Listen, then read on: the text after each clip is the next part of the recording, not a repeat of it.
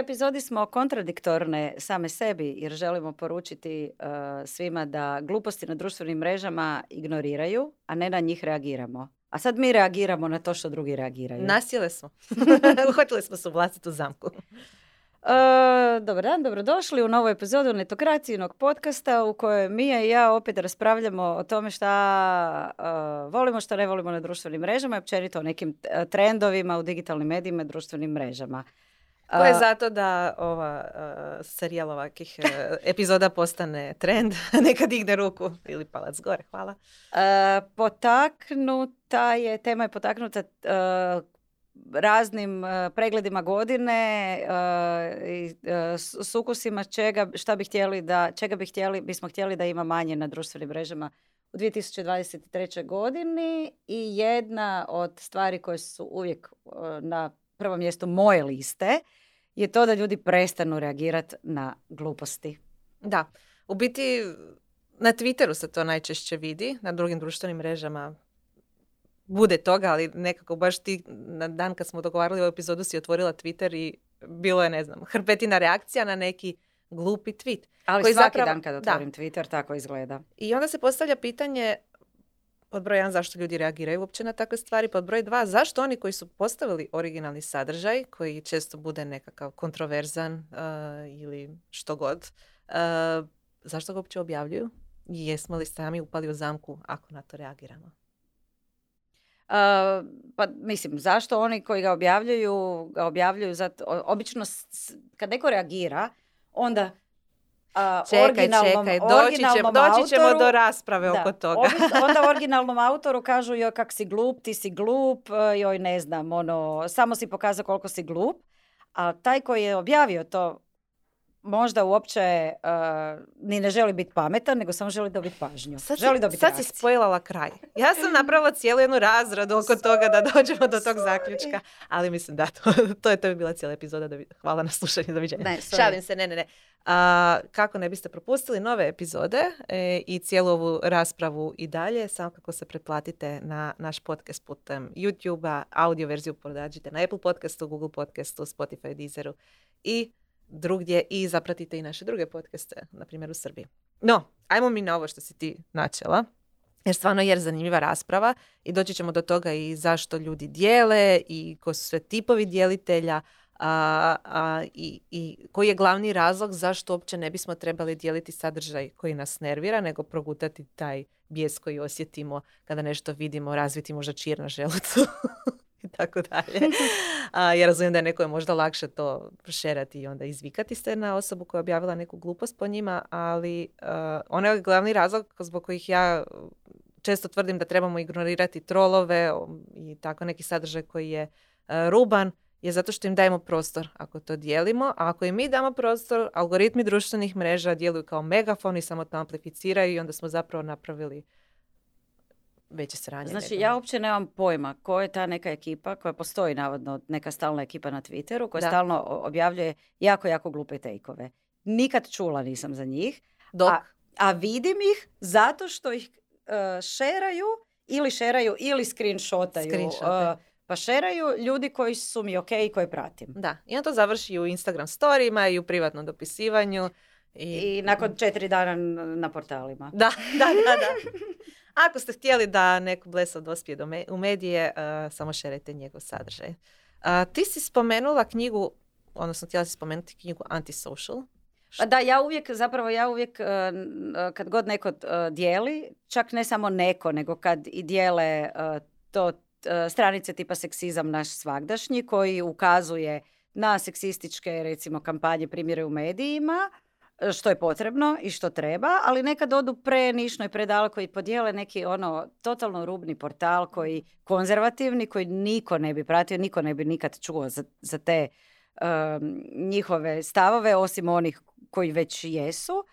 I onda kaže to treba ignorirati. Onda svi ne, joj, to je opasno, treba ignorirati. Ono š, sam ja zapravo nekako naučila je knjiga A- Antisocial, on je novinar New York Timesa, Andrew Marantz, koji je proveo neko vrijeme čak i sa ovim Trumpovim ekstremistima uoči izbora, gdje se doista uvjerio da postoje ti neki ti ljudi koji su zapravo službeni provokatori Mhm. i uh, oni su mu rekli da često objavljuju na svojim nekim uh, medijima, tim ekstremnim medijima i društven- na društvenim mrežama, namjerno objavljuju sadržaj koji ne mora nužno uopće znači da je to nešto što vjeruju, niti to traže, uh, izmišljaju lažne vijesti, baš zato jer uh, žele dobiti, žele, ciljaju te koji će se uhvatiti, koji će reagirati, koji će debankat, koji će reći to nije istina, to je glupo, to je nepravedno, to je rasistički, a u međuvremenu ću im pomoći proširiti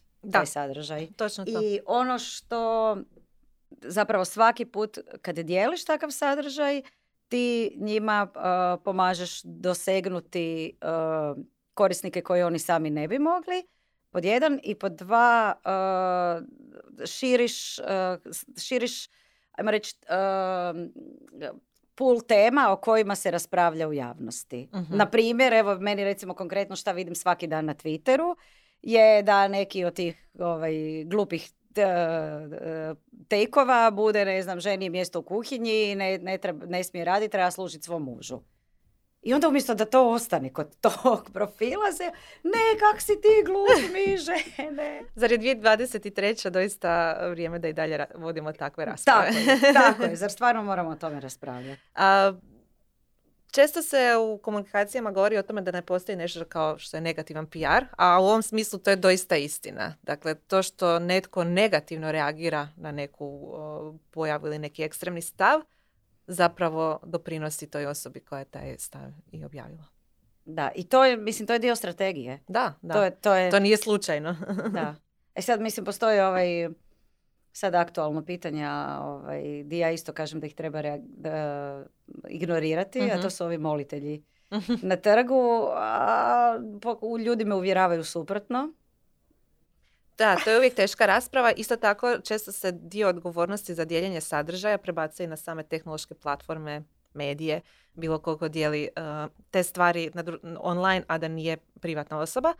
Uh, I onda da bi poništile efekte koje su algoritmi mre- društvenih mreža napravile da uh, puštaju taj sadržaj, da bude vidljiv svima, da djeluje kao megafon, onda idu smanjivati doseg sadržaju za ko- koji sadrži lažne činjenice ili i- ima ekstremne stavove i onda dovodimo do bunjenja onih ljudi uh, koji smatraju da je njima oduzeto, ne znam, pravo izražavanja i onda imamo pojmove kao što je shadow banning i tako dalje, s tim da shadow banning može biti uzrokovan samim algoritmom društvene mreže ili jednostavno ljudi prestanu reagirati na nekoga pa onda ti kukaš da si shadow banan. Ali dobro.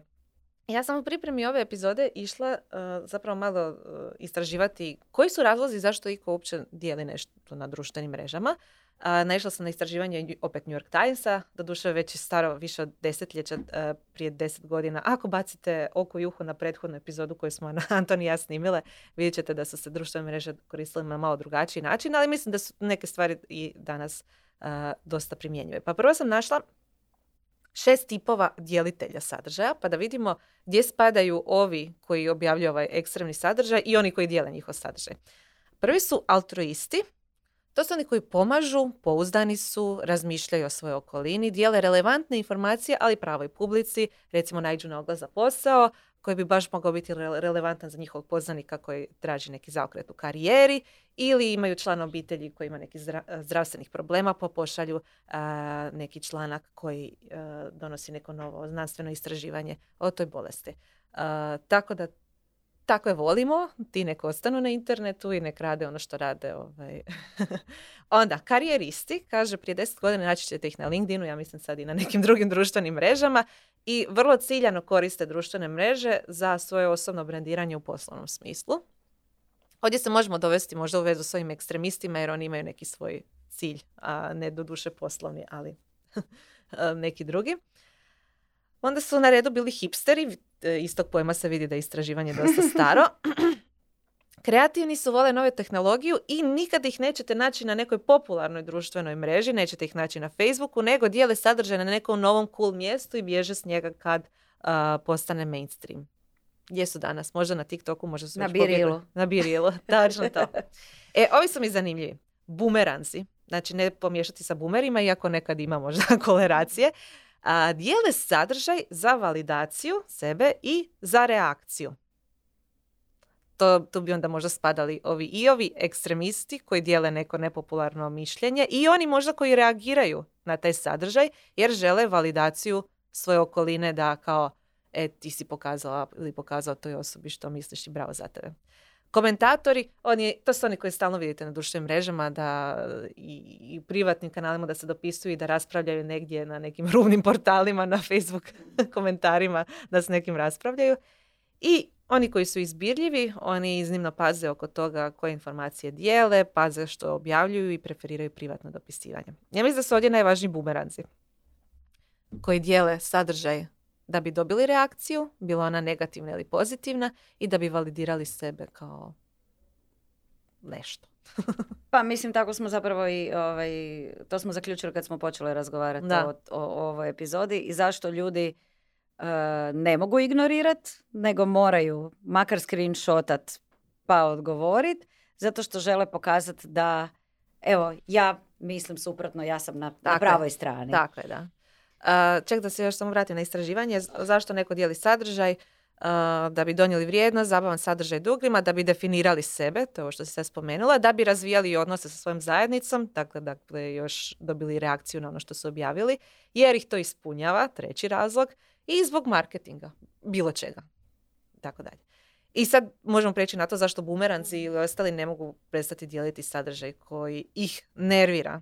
Znači, to je ono, pokazujemo dijeliti svoje osobnosti. Bilo da se slažemo s onim što smo podijelili ili da se ne slažemo, mi obznanjujemo svijetu, ovo sam ja, ja ne mislim da je ženi mjesto u kuhinji ili što god već i, i ovaj, reagirajte na ovo što sam ja sad objavila. Mislimo i, da, mislimo, mislimo isto. Ja sam, ja sam na ispravnoj strani. Povijesti, da. O, ono što također smatram da je razlog zašto neko dijeli je kad dijelimo nešto s čime se apsolutno ne slažemo i smatramo da je stav te strane iznimno glup, mi sebe stavljamo u superiorni položaj i opet to. Ja sam na ispravnoj strani povijesti i ja ću dijeliti da ukažem da ova osoba nije. I svi vi koji mislite tako, vi ste glupi. A, a i znam da ću dobiti puno lajkova od onih koji se slažu sa mnom. To je to. To je to. To je ta neka validacija koja se dobije od zajednice kad nešto podijelimo. S obzirom na to da sadržaj dijelimo javno ili unutar neke zajednice, čak ako je riječ o Twitteru gdje uh, nekad dijeljenje i objavljivanje sadržaja više naliči, uh, nalikuje vikanju u bezdan nego nečemu smislenom, uh, potrebna je reakcija zajednice da dobijemo ta, tu dozu dopamina ili čega god i da se nastavi diskusija dalje. Ti si spomenula i kulturu stičanja. TikTok je zapravo jedan dio svoje popularnosti zahvaljuje upravo tome što je omogućio da reagiraš videom na, reagiraš na nečiji sadržaj. Tako da mislim... A to se tamo potiče. Da, da, ali mislim da se prelilo možda malo i na Twitter di isto ovaj, uh, onda je prihvatljivije da ti nekog citiraš pa se nadovežeš na to. Moram priznati da su mi stičevi na TikToku zapravo jedna jako zanimljiva pojava. Ima naravno ovih toksičnih koji reagiraju na nešto samo zato da bi ukazali da je neko nečije mišljenje manje vrijedno. Ali bude baš zanimljivih diskusija i pogotovo kad neko dibanka ne, nečije tvrdnje i nekad se nekad zna dogoditi da originalna osoba, osoba koja je originalno objavila sadržaj prizna da je bila u krivu. Znači, naišla sam neki dan na neku ženu koja je zasnovala cijeli svoj profil na tome da ne želi raditi stvari u kućanstvu na način na koji je njena mama radila. To je neko liječenje trauma. Između ostalog je snimila video kako dezinficira sve ono, površine, kuhinski stol i tako dalje, jer ne želi biti poput svoje mame, koja to nije radila, nego je prala sa punom i vodom te sve površine. I onda se javio neki mikrobiolog i onako lijepo sa znanstvene strane objasnio zašto je to pogrešno i zašto je njena mama bila u pravu. I onda ona stičala njegov video ispričala se svoje zajednici i rekla da je prvi put da je ovo neko toliko je ono dibankao sve što je rekla i nazvala je svoju mamu i rekla mami da je bila u pravu i od sad pere površine sa punom. Vrlo, to je jedinstveni. Puno je osobnog rasta bilo u tim e, da, procesu. Da, a to se, ovaj, e, sjećam se da sam bila čitala e, neki članak koji je se osvrtao baš to zašto nema smisla raspravljati ovaj, na društvenim mrežama i di bankati i nekome govoriti da je u krivu, zato što je to javno uh i tko voli javno priznati da je bio u krivu. javno biti prozvan. Da, tako ko je. voli javno priznati da je bio u krivu, nego će kad nekom ukažeš na to da je nešto rekao krivo ili ovaj, da mu mišljenje ne valja, samo će se još više ukopati. Tako je. I onda se samo polarizira situacija, stavlja, stvara se veći jaz između te dvije strane i ko na tome zapravo um, monetizira stvari same društvene mreže jer su podigle engagement. A, zadnja stvar o kojoj bih htjela raspravljati, ti si malo načela tu temu kad si spomenula seksizam naš svagdašnji, su fact checkeri. A, konkretno u Hrvatskoj je to faktograf koji na kraju utječe na ovaj shadow banning sadržaj i tako dalje.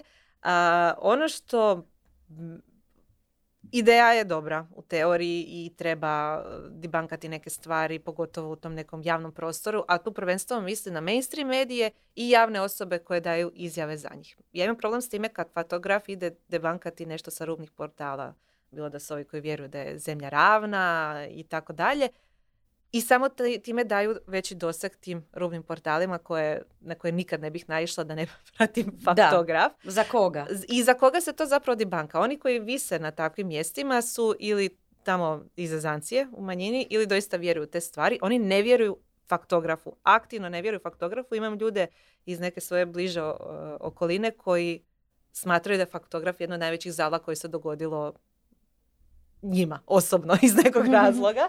I samo se još više stvara jaz između njih i ovih. Daje se prostor uh, tim, tom rubnom sadržaju i onima koji prate faktografa aktivno i onako ne vjeruju u te sude teorije zavjere. Tako da ne znam za koga se piše taj Da, sadržaj. uložili su vrijeme i trud da, da opovrgnu nešto što zapravo ne bi trebalo opovrgavati i to opet dolazi zapravo na onu, na onu teoriju da se pomiče područje o čemu se raspra- znači, jel moramo raspravljati je li zemlja okrugla 2020 i neke. Da. Ne znam, ne znam, meni je teško zapravo i reći gdje je tu granica. O čemu da raspravljamo, da rasprava bude konstruktivna, da se možda druga strana, kao što je ovaj moj vrlo neobičan primjer s TikToka bio, ono, napravi neki osobni rast, a da ne odemo u tu krajnost da stvaramo jaz i da objavljamo samo zato što tražimo neku validaciju naše zajednice. Nemaš odgovor. ne, ne znam. da. Ne znam, ja, dragi slušatelji, ako vi znate, gledatelji, slobodno nam javite, ali mi bismo se na kraju možda samo stavili zaključak da je zlatno pravilo kako interneta ne hrani trolove. Od kad postoji interneta, znači ne od, od jučer, od, od, od društvenih mreža, niti od eh, nekih eh, fake newsa, od uvijek. Ne hrani trolove. Da. Kako smo mi nahranili ovim podcastom? U, znaš šta?